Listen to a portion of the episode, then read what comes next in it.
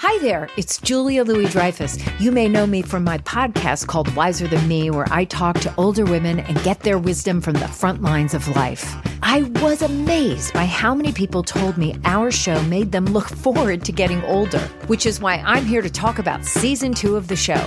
Sally Field, Billie Jean King, Beverly Johnson, Ina Garten, Bonnie Raitt, just to name a few.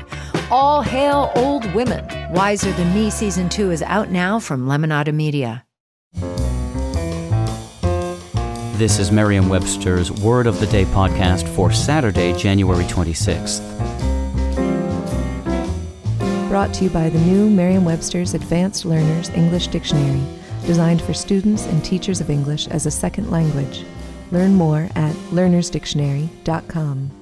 The word of the day for January 26th is provocateur, spelled P R O V O C A T E U R. Provocateur is a noun that means one who incites or stimulates another to action. Here's the word used from an article by Tim Elliott in the Sydney Morning Herald. The 66 year old director has always fared best as a provocateur.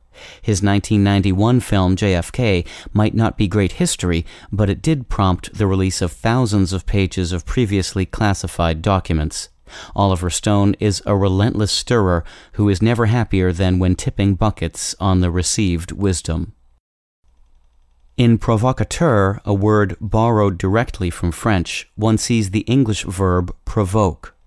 Both provoke and provocateur derive from the Latin verb provocare, meaning to call forth. Why do we say provocateur for one who incites another to action instead of simply provoker? Perhaps it's because of agent provocateur, a term of French origin that literally means provoking agent. Both agent provocateur and the shortened provocateur can refer to someone, such as an undercover police officer or a political operative, whose job is to incite people to break the law so that they can be arrested. But only provocateur is used in English with the more general sense of one who provokes. I'm Peter Sokolowski with your word of the day.